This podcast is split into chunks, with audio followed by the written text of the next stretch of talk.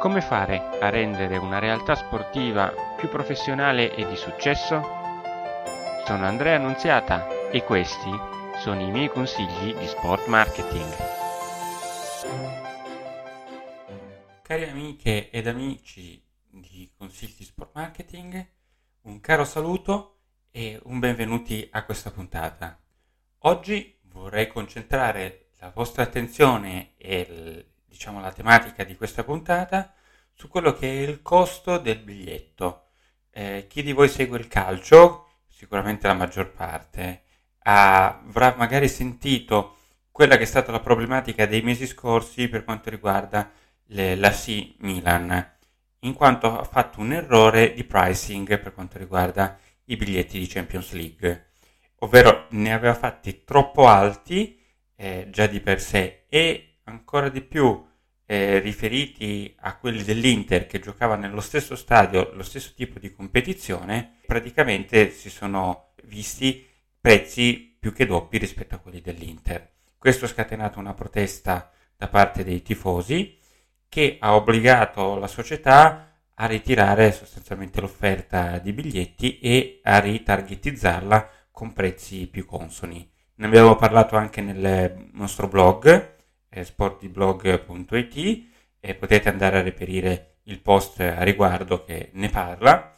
E quello che vogliamo però qui aggiungere è che è una cosa assolutamente normale che può capitare nelle realtà, però riguarda anche quello ad esempio di fare partite gratuite molti diciamo, player dello sport sono soliti fare partite gratuite.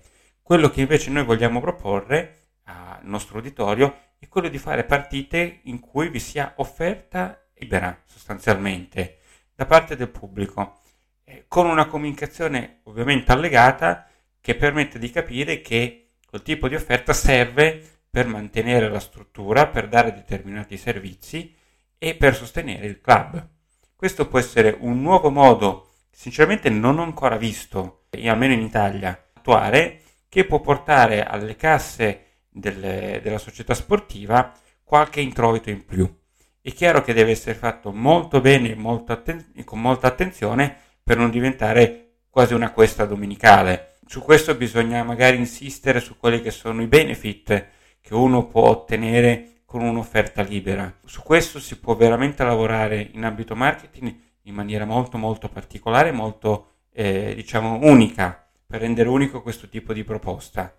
Eh, sta alla fantasia eh, dei professionisti del marketing sportivo che voi andate a eh, in qualche modo intercettare, riuscire a mettere in piedi una, una proposta in questo senso che possa essere avvincente e accattivante per il pubblico della realtà sportiva. Bene, un caro saluto a tutti quanti e se qualcuno ha provato a fare questo tipo di attività mi scriva in privato e mi faccia sapere, sono molto interessato e curioso a riguardo. Un caro saluto e al mese prossimo.